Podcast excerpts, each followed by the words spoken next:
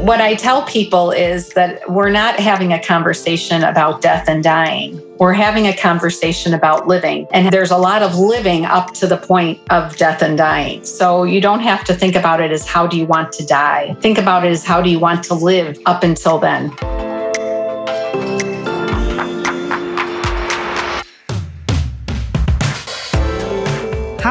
It's Dr. Nadine, and welcome to another episode of Health Raisers. Today, we are continuing our conversations for social health, caring for others. Now, let's turn to caring for our loved ones as they navigate the healthcare system. My guest is Margaret Fitzpatrick, critical care nurse and nurse anesthetist with over 20 years of experience. She is the author of Getting the Best Care. She wrote this book to help us, as she puts it, Rescue Our Loved Ones from the Healthcare Conveyor Belt. A very timely book for these challenging times. And don't forget to share with anyone you think needs this message. Please enjoy.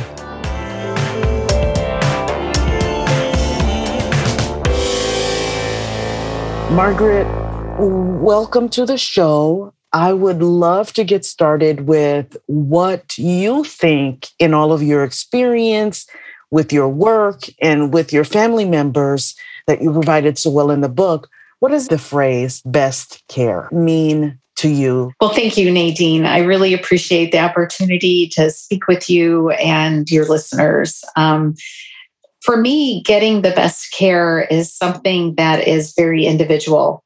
It, it's not something that you can use a checklist and say, if you have these things, then that means you're getting the best care. Because the best care for me might be very different than what it is for you.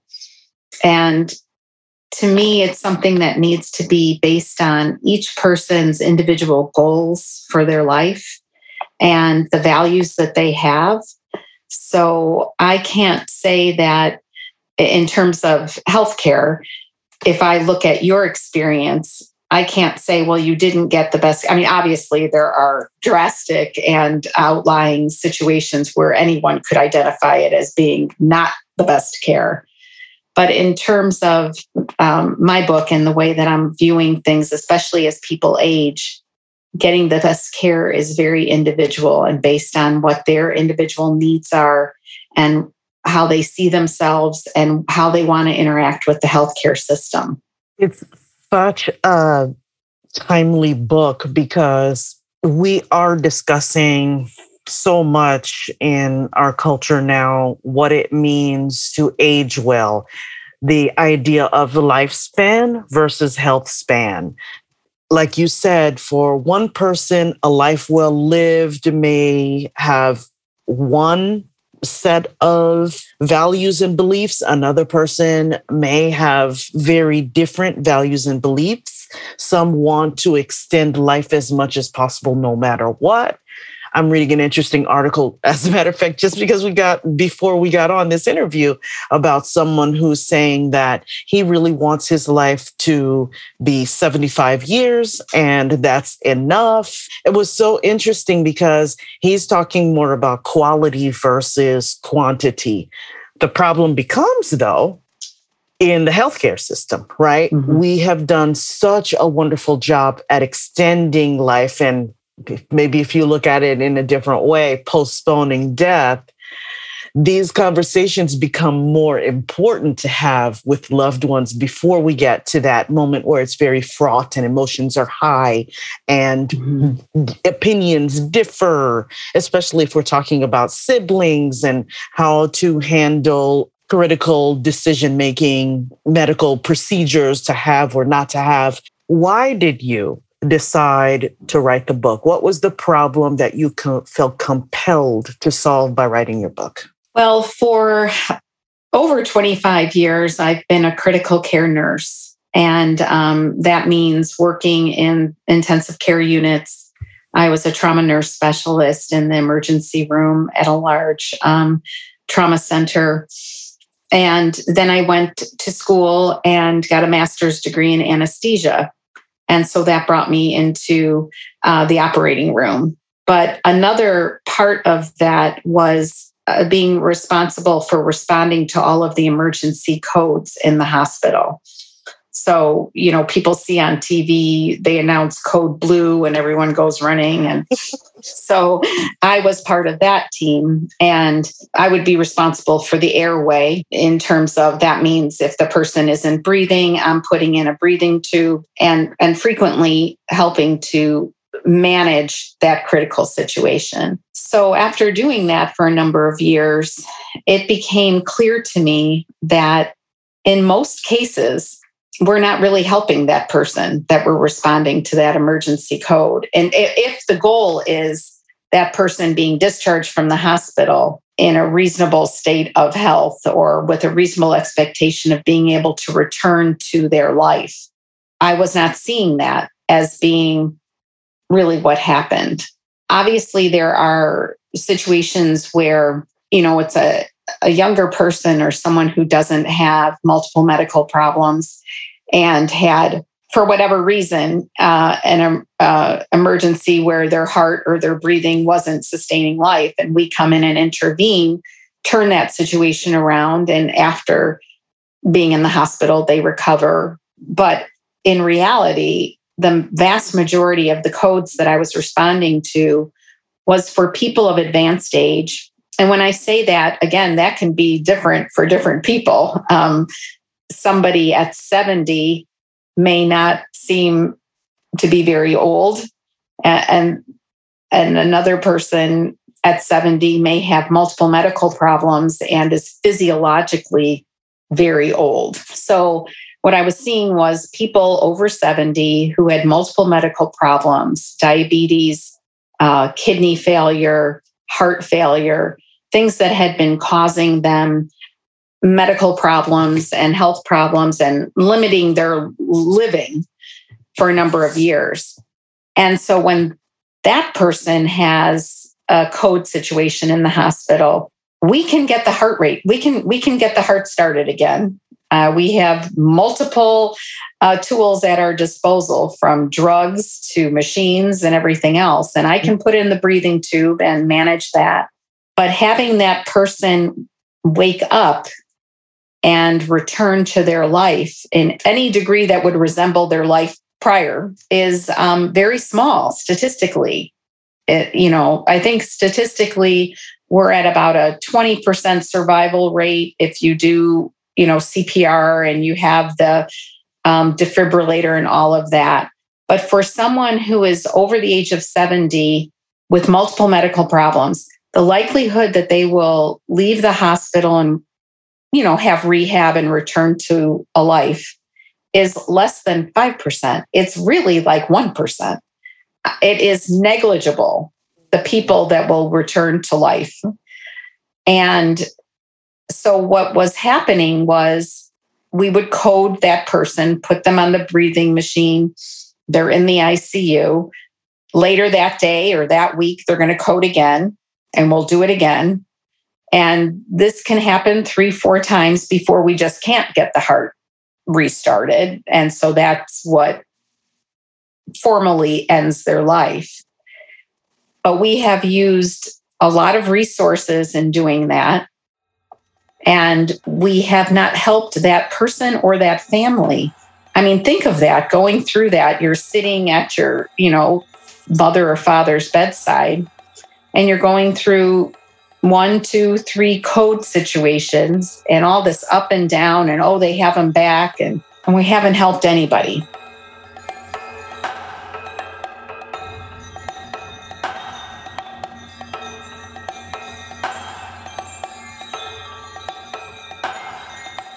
So, my question is you, in your work, have seen this firsthand. And then you have patients, family members who don't have this internal, you know, peek behind the curtain perspective. Mm-hmm. So, how do you see bridging that gap? Too often, again, this experience in the hospital where we're asking family members in the midst of a hurricane, mm-hmm. do you want an umbrella?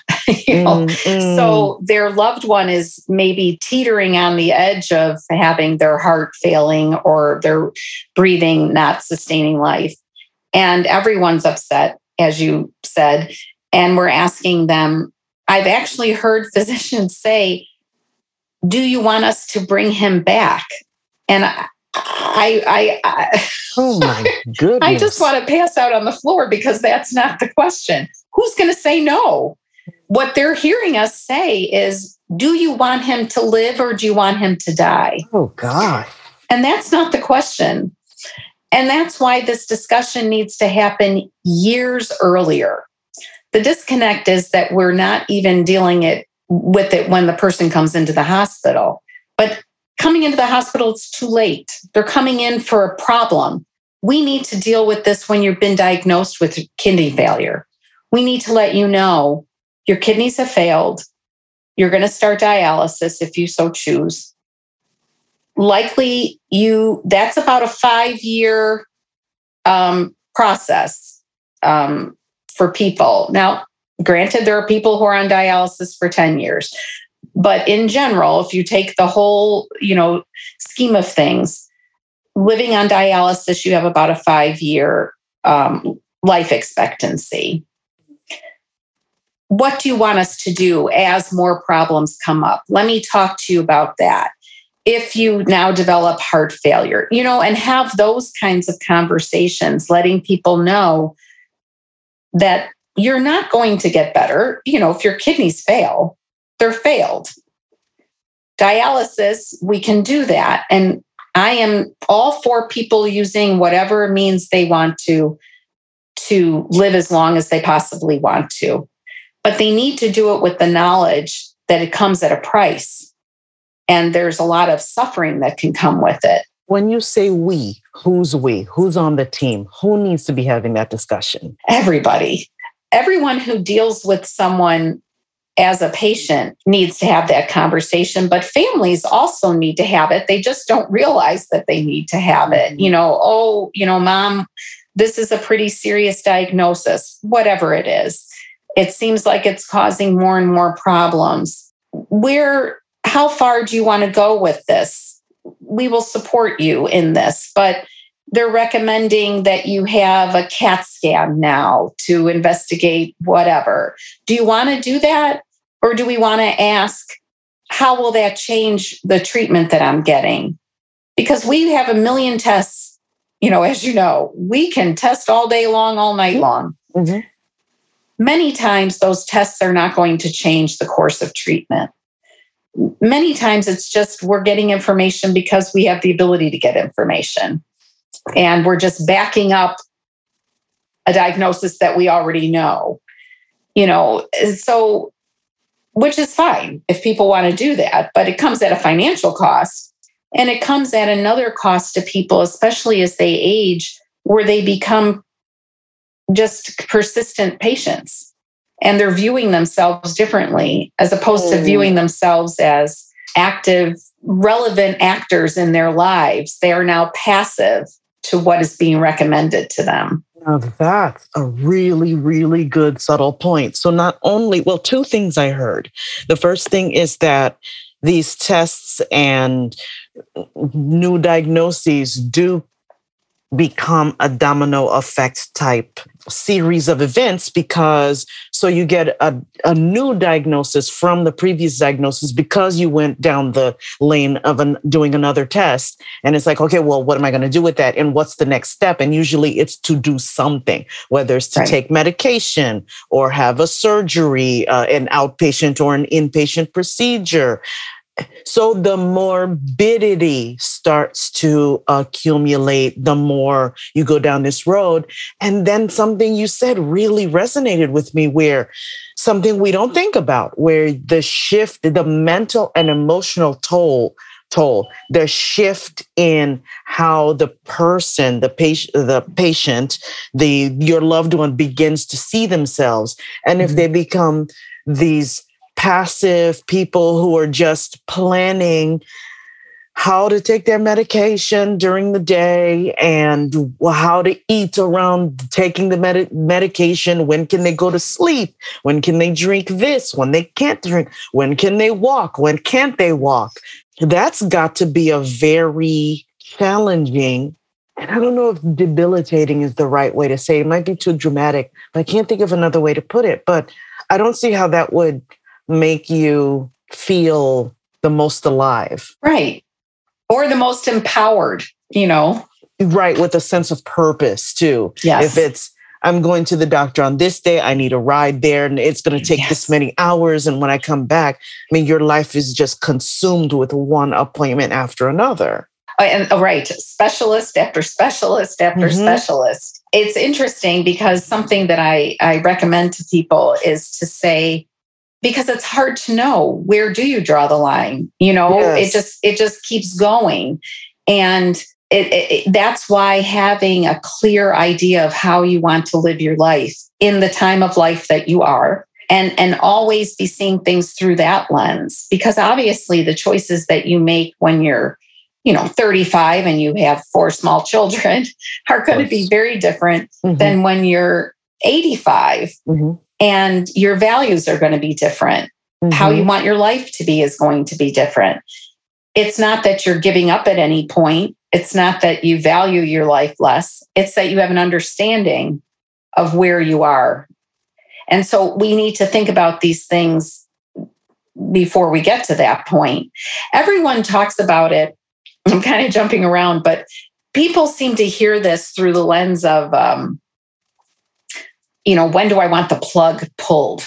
You know, yeah. as if there's a moment where there's mm. a yes or no. Mm. And mm and there's not. Mm-hmm. Uh, very, very rarely in people's lives is that how it goes. Mm-hmm. Much more common is that process of as we age, different things happen mm-hmm. and you know we get high blood pressure. Okay well we want to treat the high blood pressure to avoid a stroke and a heart attack and disabilities that can come from that. Um, but that's not something that is one and done. You know we we get the medication and we have to be aware of how this is affecting our lives and is it effective and what can we do about that and then maybe there's another diagnosis uh, very common now we're dealing with seems so many people have diabetes mm-hmm. so now i get that diagnosis and i'm adding more medication okay that's reasonable because we want to control that but you know you can see how and then you know now you're in your 70s and maybe you have a heart attack, you know, and there's more things happening. So there's not a there's not a certain point where we're making this decision. We're gathering things as we go. But there are certain diagnoses that are important to look at and start making clear decisions and making them clear to your family and to your physicians. And those can include well, like I talk about in the book, I have a, someone I talk about, Mr. Johnson, I call him, who had lung cancer mm-hmm. that was advanced lung cancer. Mm-hmm. And, you know, he was a man, I, I can see him, very dignified man with loving family, and comes to the hospital knowing he had, and he also had, I don't know if he had diabetes. Um, I know that he had heart disease. You know, he had more problems but the stage four lung cancer was a was enough of a problem. Yes. So he comes to the hospital um, with difficulty breathing, something to be expected in advanced lung cancer. Ends up in the ICU.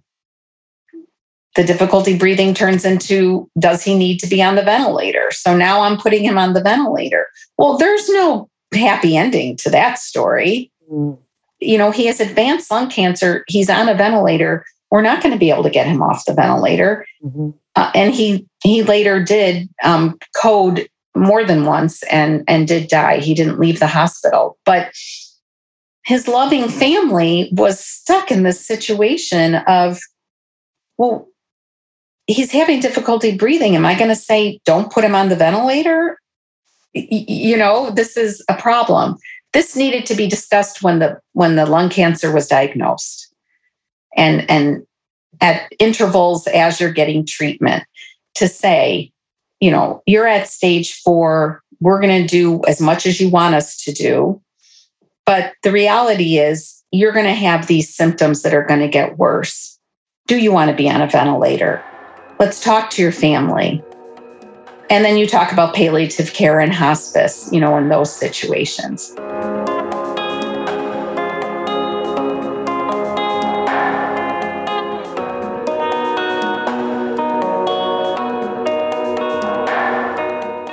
you phrase it very well. I mean, I'm a very visual person, and the way you phrased it on your in your book is rescue your loved one from the healthcare conveyor belt, and that's what it sounds like you're describing here with that example with Mr. Johnson. But then I'm putting myself in a family member's place, like in a in a really practical sense.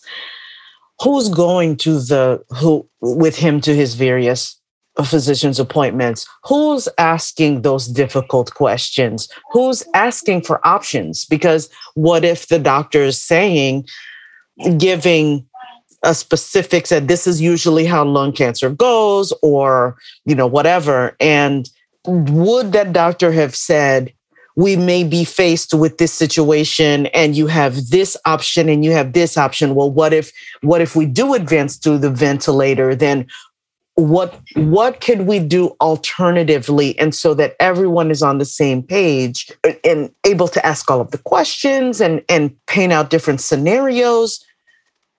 How can a family member and the person another thing i really liked about your book you talked about this with your mom a lot is that the patient should also feel empowered not just a passive kind of like they're almost watching a play of their own mm-hmm. life and they're not mm-hmm. involved. How can we put everyone on the same page so everyone understands and talks about different things to think about as much as possible? Like you can't predict everything, but at least as much as possible so that you don't think when you get to the hospital and they say, well, we've got to put him on the ventilator now, he can't breathe my reaction as a daughter would be, well, I don't want him to suffocate. Of course, we have to put him on a ventilator. Yes. But what could have been a different option?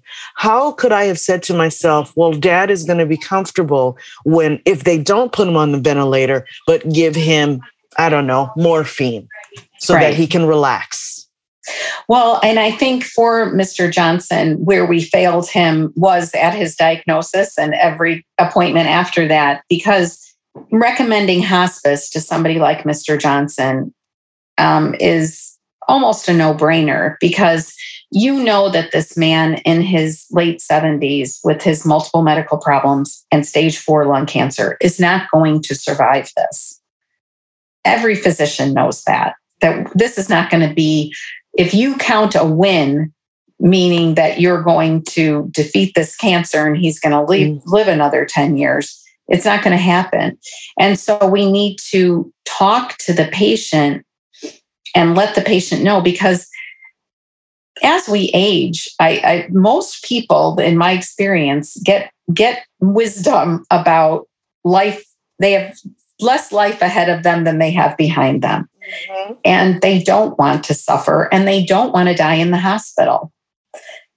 But that needs to be something that they feel free to share not only with their doctor, but with their family, because large loving families can be a blessing and a curse at, in these times, you know, mm-hmm. because mm-hmm. the daughter or the sister comes in from Washington and the brother comes up from Alabama, and, you know, and everyone is very emotional.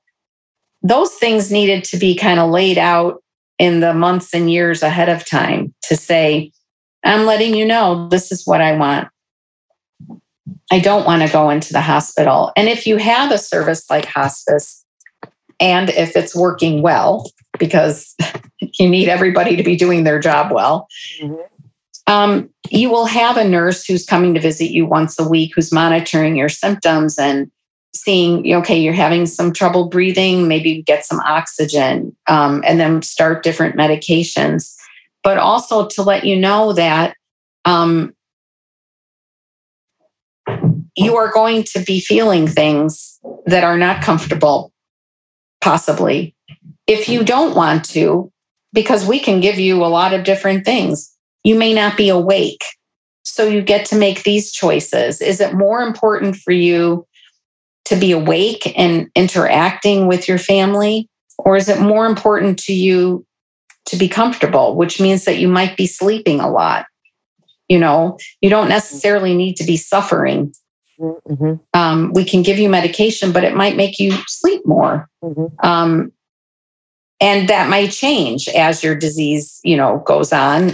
And even in the week before you die you may decide okay i've been awake enough and now i need to have more sleep.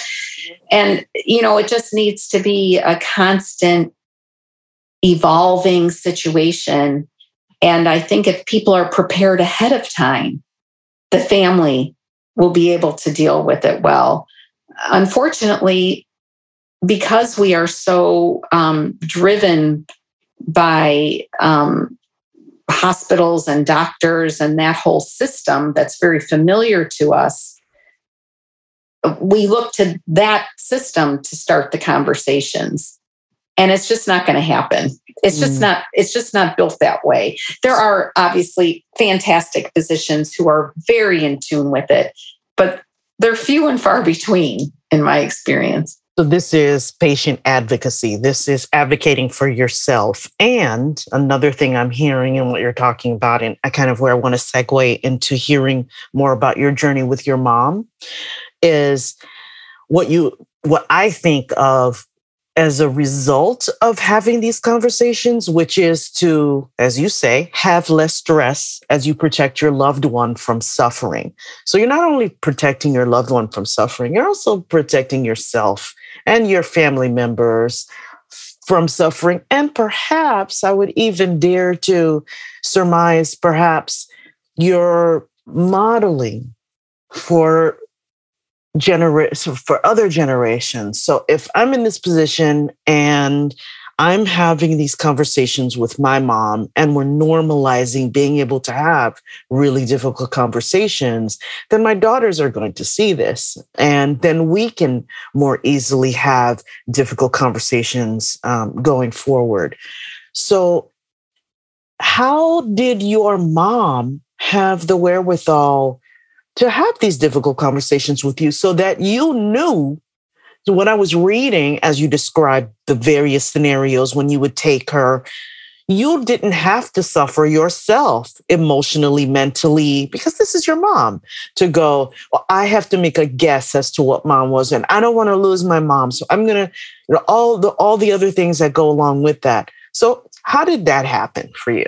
Yeah, that's very interesting, Nadine. My mother was uh, an extraordinary person in a lot of different ways. Um, and just having 16 children was a pretty extraordinary thing. um, and, but also, uh, she had a lot of friends throughout her life um, and a close group of women that she would that they raised their children at the same time. They went to the same church. You know they knew each other for 40 50 60 years some of them. And she saw you know as you age and she lived to be 99 years old all of those people died. Um, including my father uh, died um, nine years before my mother did and so she she visited her friends in the hospital she visited her friends in nursing homes. She was very aware. She was obviously in very good health for um, her whole life, really. Um, but she was very aware of things that happen and how people get kind of put on that conveyor belt and having more and more tests and more and more um, interventions. And so she she was very clear that she never she always wanted to live at home. And um and that she didn't she wanted to stay out of the hospital.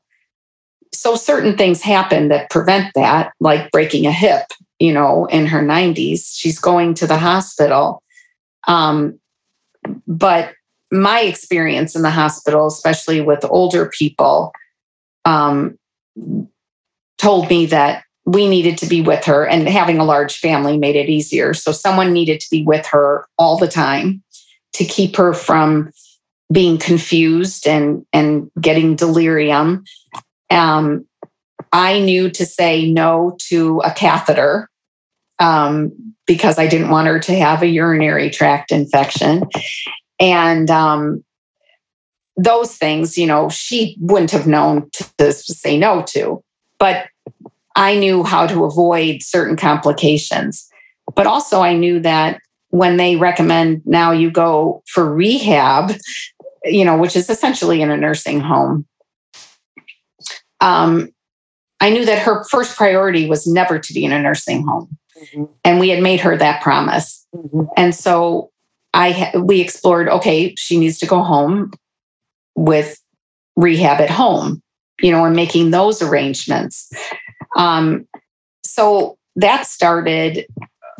I'm sorry, I'm doing this kind of out of order, but okay. the conversation really started when she was diagnosed with um, atrial fibrillation, mm-hmm. um, which is a common heart arrhythmia mm-hmm. that people get as they age, and um, and making the decision whether or not to take a blood thinner, you know, which is pretty standard. Yeah. And I explained to her, okay, well, this is standard operating procedure. But at that time, the, the medication that she would have had would have required regular blood testing you know regular getting her her blood drawn to see whether her level was too high or too low and she said oh no absolutely not i'm not going to be going in for blood tests and so that meant no thank you to that medication um, because she kind of knew instinctively i'm going to get a blood test something's going to be wrong yeah Yes. And now I'm going to end up in the emergency room, mm-hmm. you know, which I saw all the time when I was an ER nurse. People coming in on that medication who were mm-hmm. given, you know, getting emergent calls from their physicians saying, go to the emergency room. Your levels are way too high mm. and you're at risk for bleeding. And now they're in the hospital. And then very frequently they do get that delirium. Now they're confused. Do they fall in the hospital? You know, and you just get on that conveyor belt of problems and solutions and and all of the specialists coming in because that's what happens, you know. So, right. oh, let's get a GI consult and let's get, you know, an ortho to come in and consult on this. Oh, uh, we need ID, we need infectious diseases to come. And then it yes. just accumulates and unfortunately they're not they don't have time to it's not like the whole team can how would you coordinate that? The whole team for a particular patient to come together and sit down and have a discussion? There isn't time. There i mean eh, eh, right. I mean honestly as advanced as we are there is not time to give good care in the hospital. I mm. mean uh, it's it's sad and but any it seems like anyone who's gone through a situation with a loved one who's been ill or had an accident or something like that they're dissatisfied at the end. You know when you go through what was your experience they're very often very dissatisfied. And so if it's not going to improve if you're in your 90s and going to the hospital isn't going to improve your your life maybe don't go to the hospital. Now, you break a hip, going to the hospital is going to improve your life because that's the only way to get that hip mm-hmm. fixed. Mm-hmm. But you need to get out in in my experience, you need to get out as soon as possible and into an environment that's more familiar to you. Mm-hmm. And um, and really assess because Nadine, so many people, I've done so many surgeries given the anesthesia for people who are in their 80s or 90s who break a hip who have advanced dementia. And um, obviously, you want to fix that hip because it's painful. So you don't want this person in pain. But do they need to stay in the hospital after that? You know, for an extended period of time and and then go into rehab when their major problem is this advanced dementia, mm-hmm. which is going to end their life, you know. Um, we need to look at things in a more, you know, it goes back to that individual. Who is this individual? Where is this individual in her life? And how can we do things that are going to help this person live the best possible life right now. Very different if this person is 30, you know, than if this person is 90.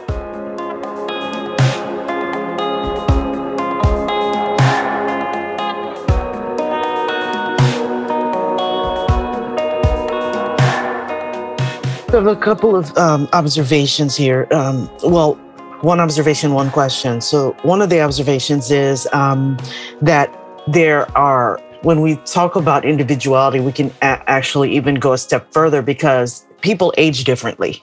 Mm-hmm. A 75 year old this 75 year old, as you mentioned before, would is not necessarily going to look like the next 75 year old because there are different definitions of aging, whether it's mm-hmm. cellular, biological aging, social aging, psychological aging. So we experience life as different. Like, even though I look a lot like my mom, and even though there there are genetics involved, there are epigenetic factors, there's environment, there's different social circumstances, so many things that make one life very different than the other. That's kind of the first observation. So no judgment on, you know, if someone is thinks that or, or doesn't just think that 80 year old person is so vibrant that yes. you know they there are so many factors that may make that person more vibrant versus another 80 year old where there are so many comorbidities that they're really living an, uh, a painful uh, mm-hmm. life full of chronic debilitating diseases and all of the things that go along with that the visits to the doctors we talked about the medications the side effects of the medications then which require the next medication. The other thing um, that I wonder is a person in the hospital to kind of take us back where where we talk about all the different you know cooks in the kitchen coming and and and surveying uh, the patient can the hospitalist be a good bridge who could be the bridge for a patient to say or the family to say is there a point person who could synthesize this information for me? Isn't that the hospitalist's role? Sure. uh, uh, you know, it's it's a problem because, and if we're talking still about people of advanced age, people want their own doctor, and a hospitalist is a new face now. Yeah, yeah. And um, and some obviously it's like everything some are very very good at that at very good at making that connection with the family, very good at um, sharing their experience and helping figure out what does this family want and coordinating things. Mm-hmm. But honestly, uh, you know, again, you're talking about someone who is very busy. And which is why I encourage people to do this work in the family before they come into the hospital. And have an understanding when you get the diagnosis of Alzheimer's, what that means. And and maybe now okay, so mom has is on dialysis. Now we know she has Alzheimer's and it's, you know, progressing. Have the conversation with the doctor about maybe we don't need to go into the hospital if she has chest pain. Not that we're making the decision that her life needs to end, but making the decision that a person with Alzheimer's going into the hospital is a terrifying situation. They don't know what's going on. It's very difficult to maintain their cognitive stability. Let alone somebody who doesn't have dementia. I right. in particular think, even though if I were to go into the hospital right now, I'd be scared. I mean, there there's uncertainty. You don't know, you're not in control of yourself. Mm-hmm. And you know, people kind of underestimate the hospital environment too. Oh, all yeah. of those artificial fluorescent lights. You're mm-hmm. being poked and prodded. You can't sleep continuously because people come in to check, you know, your vital signs in the middle of the night. Mm-hmm. So there, so imagine even for a person who doesn't have dementia, how all of that could be just extremely challenging, mm-hmm. let alone you're already confused chronically? Yeah. And and even I mean I talk about in the book that after the age of 70 and again it's very it's it's variable it can happen much younger delirium is something that is extremely common when mm-hmm. people go into the hospital as they age and it's very underdiagnosed um, because people think of delirium as the person kind of being wild and disoriented and throwing things, maybe fighting. But more commonly is a quiet delirium where they're withdrawing and people aren't aware that they're having this disconnect. And it can be something, especially for someone who has the beginnings of dementia or other problems, where they don't recover their cognitive function after they go home. So that's why, as people age, going into the hospital needs to be a real calculus. Is this going to the risk benefit?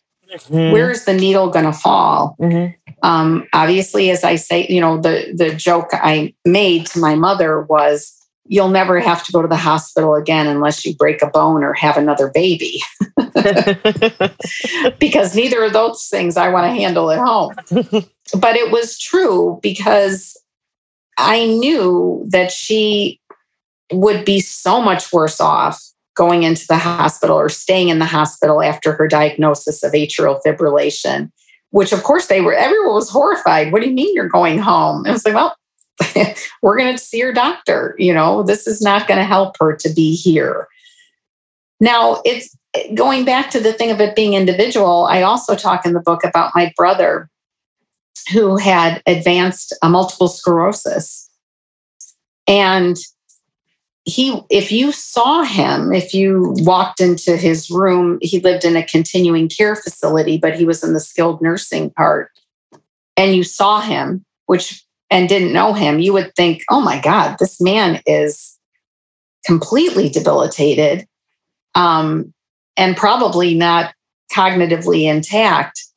He was the smartest, sharpest mind I've ever known in my life up until the day he died. But he was very physically debilitated. He couldn't dress himself because of this multiple sclerosis.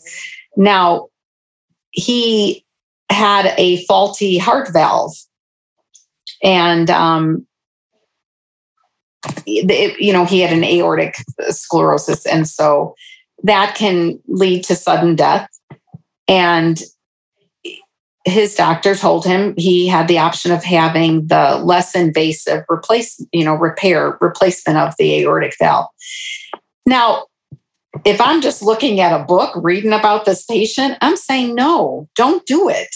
Don't go into the hospital and have this surgery. You have enough problems. and the likelihood that this is going to extend your life is not great.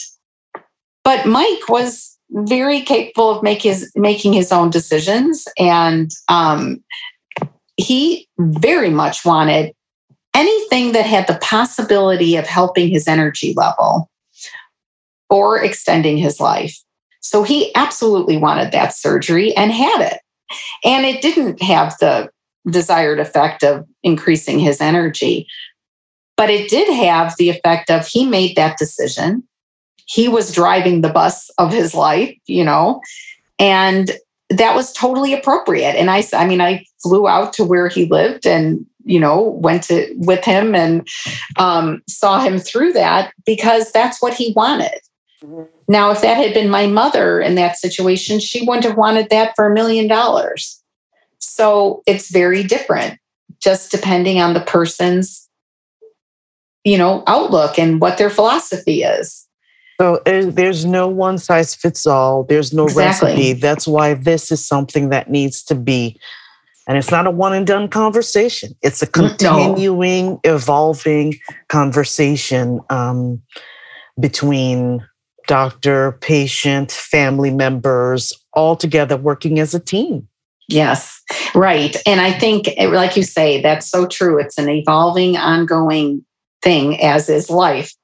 And as you get more another diagnosis, you need to check in again and and ask the doctor, you know, realistically, what does this mean? And if something's recommended, realistically, how is this going to help me? And the million dollar question that I tell people to ask if if I were your sister or your mother with my with my you know medical situation my age would you recommend i do this that's a great way to phrase it and now a you're hoping they'll answer truthfully but no matter what their answer is, that's not necessarily a prescription for you. Mhm. I mean, I had, I did a surgery of a, a mastectomy on a woman who was in her late 80s who had advanced dementia, who had to have a, um, her healthcare power of attorney signed for the surgery. Her healthcare power of attorney was her son, who was a physician. So it's not necessarily that whatever the physician may say, sure, I think you should have it because that's just how that person operates. But it's just, it is a interesting, you know, thing to put to a to a doctor when they're recommending something to kind of say, oh, let's look at it from that lens as opposed to your doctor lens Mhm. You know, Mhm. Mhm. with your knowledge of what's going on. There, there is just an amazing book that I would recommend, and I'm sure you've read it, uh, "Being Mortal." Um, Not yet. You're the second person Oh. to recommend it, though. It's just amazing. Mhm. Atul um, Gawande is the doctor's name. He's written a number of books. I, he's just an unbelievable person. That book is amazing. And he talks about, and I think I talk about it in my book too, when a person has cancer and they've gone through radiation and they've gone through different rounds of chemo and now that that latest round of chemo did not help so very frequently a physician will say, well, the next thing is, you know, this other chemotherapy. And the question is, well, is that going to help me? And the answer is, well, this has been shown to be the thing that extends people's, you know, life. Obviously, like we know months. exactly. and And- you're going to be in pain. well that's the and see Mhm. that's the piece that's never filled in and so that's the question that i want to give people is when that next thing is recommended is to say what is that going to buy me at what cost Mhm. so if that's going to if you're saying that studies have shown this is Mhm. the thing that is our last chance to get you more life what's the best case on that and frequently the answer if the physician knows the research is 2 3 months okay so i'm going to be going somewhere for these last 2 or 3 months of my life getting this and taking you know a jar full of medication to counteract the side effects of this is that what i want Yeah, and I suppose there again, there's there's so many nuances to these conversations, right? So it could also be you could look at it if I play devil's advocate as well, it'll buy me two more months, and I want to be here with for these two more months, no matter what, and my A kids want me here, no matter what, too, right? and nadine i'll pick you up and drive you to go get that therapy if that's your thinking but Mhm. you need to have that information Exactly. That's what so that's what I'm hearing you say that you need this is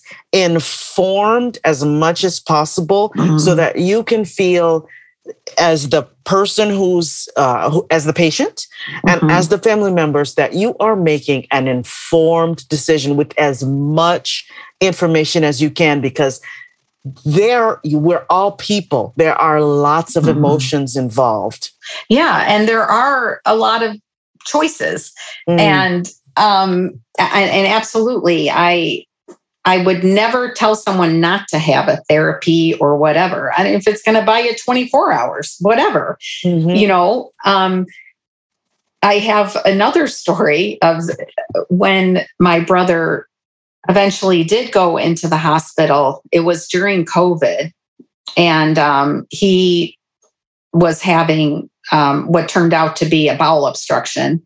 Again, that's something that terrible you need to go into the hospital. Mhm. He was in a different city, um, you know, on the phone with people trying to manage things. And um, he was very weak from his multiple sclerosis. He couldn't, in the, when I was talking to him when he was in the emergency room, they had to hold the phone for him. Well, so I am get making arrangements to to fly there, and I get a call the morning saying he coded the night before. And the physician that was talking to me, we found out he didn't even have a nasogastric tube. So, for your listeners, when someone has a bowel obstruction, fluid and things start to build up in the stomach. And that's why they've put in that tube in the person's nose that drains the stomach. You know, if you don't have that and you're laid flat, all of that has the risk of coming up and going into your lungs. And that's what happened. Um, so they coded him, and he was in the ICU, and I was on my way there. And um, he was still alive when we got there. And the ICU doctor said, Well, you know, we obviously need to talk about um, end of life, you know, taking him off the ventilator. And um, I, I was his healthcare power of attorney. And I said, I understand what you're saying because I've had this conversation with hundreds of families, but that's not what he would want. Because this was the brother who went in for his aortic valve change. This was not another family member. I would say, absolutely, we're going to take, you know, I've done that too. But this man wants every second of life that he can have. We have no reason to believe he's in pain.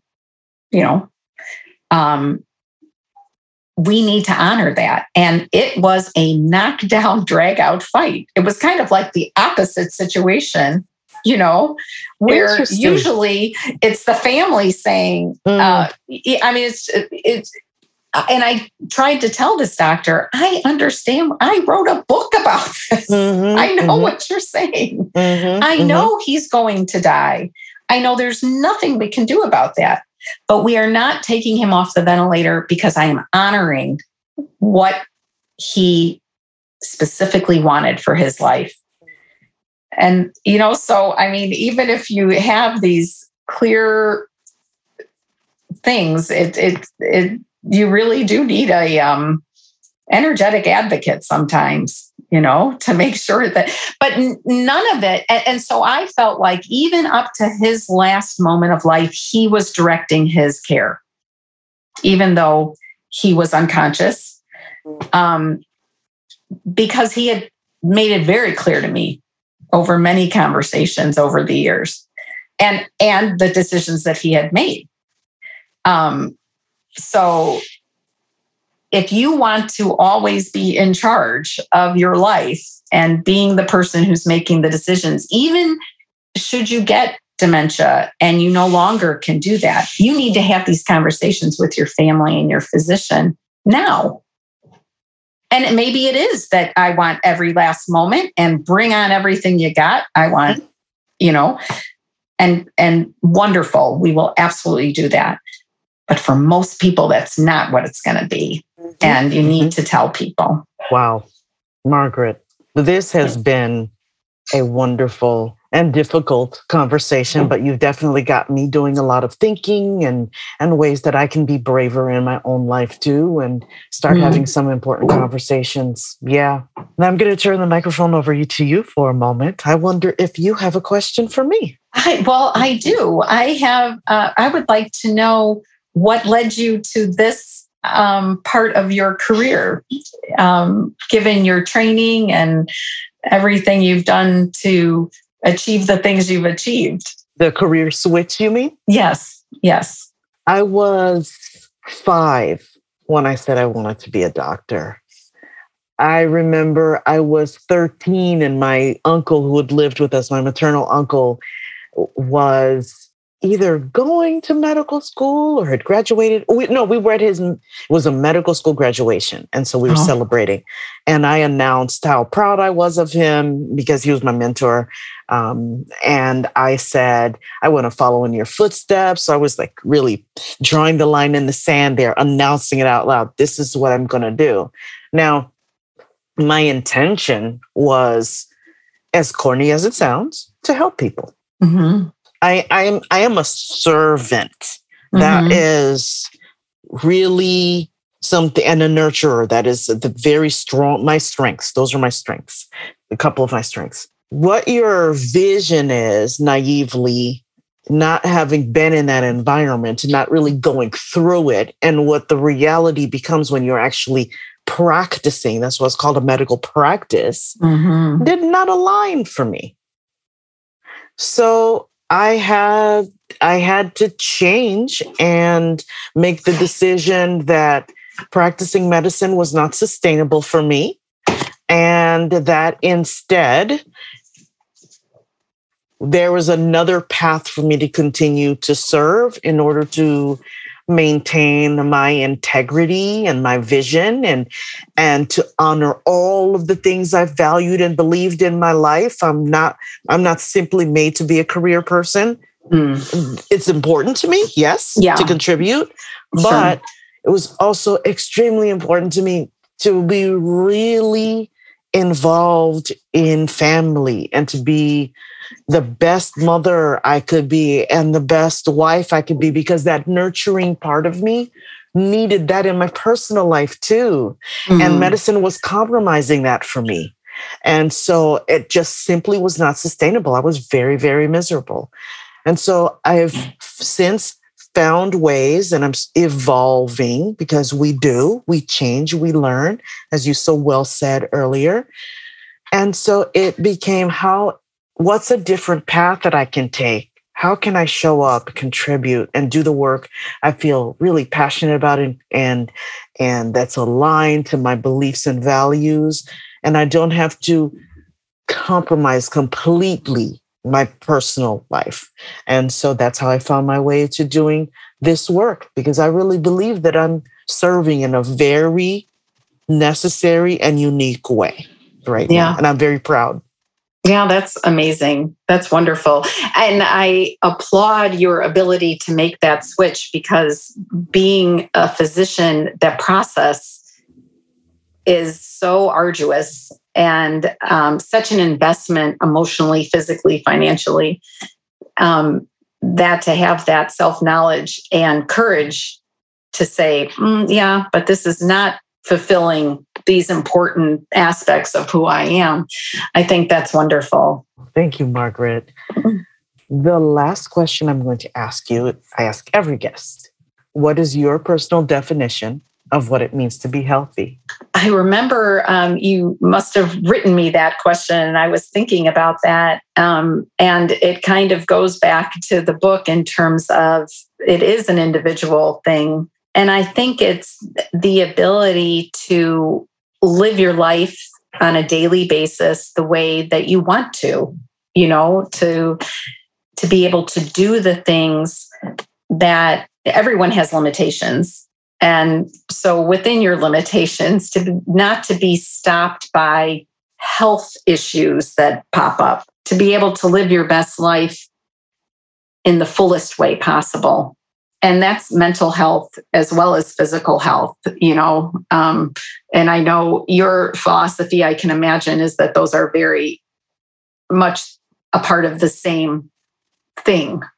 It's there's no there's no division where mental They're health ends connected. and physical health starts. Both all of it figures in and how you live your life on a daily basis. And are you being the person that you want to be that you feel that you want to be you know if you're not if you're not getting sleep if you're not um, having the energy if your energy is drained because you're not eating properly or that sort of thing then you're likely not the person that you would sit down and say this is who i want to be.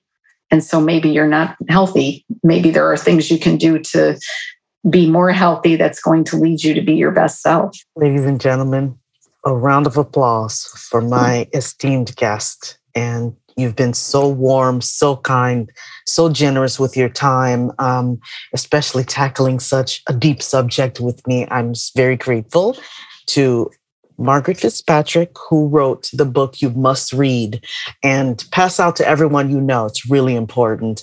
Getting the best care, rescue your loved one from the healthcare conveyor belt. You'll be happy because you'll have less stress as you protect your loved one from suffering. Thank you, Margaret. Thank you so much, Nadine.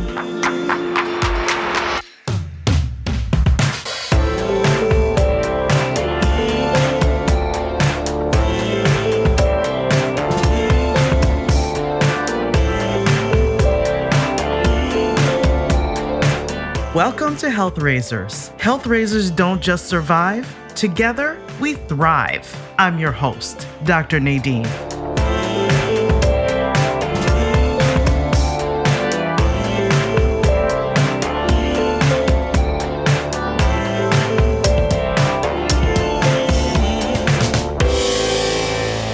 Thrive in community. We are not in isolation from one another. We are completely interconnected and interdependent. Community is not one group serving another, or not even everybody working together. It's seeing the good in yourself within community and seeing the good of the others within the community. It doesn't take anything away from me to be able to encourage somebody else mm. and vice versa. We thrive in our bodies. My value is that I want to age with strength and be able to have the most quality of life for the longest amount of time. That's my driver. You have to have an intimate relationship with yourself first and foremost. Never mind your husband or your wife or partner or whatever.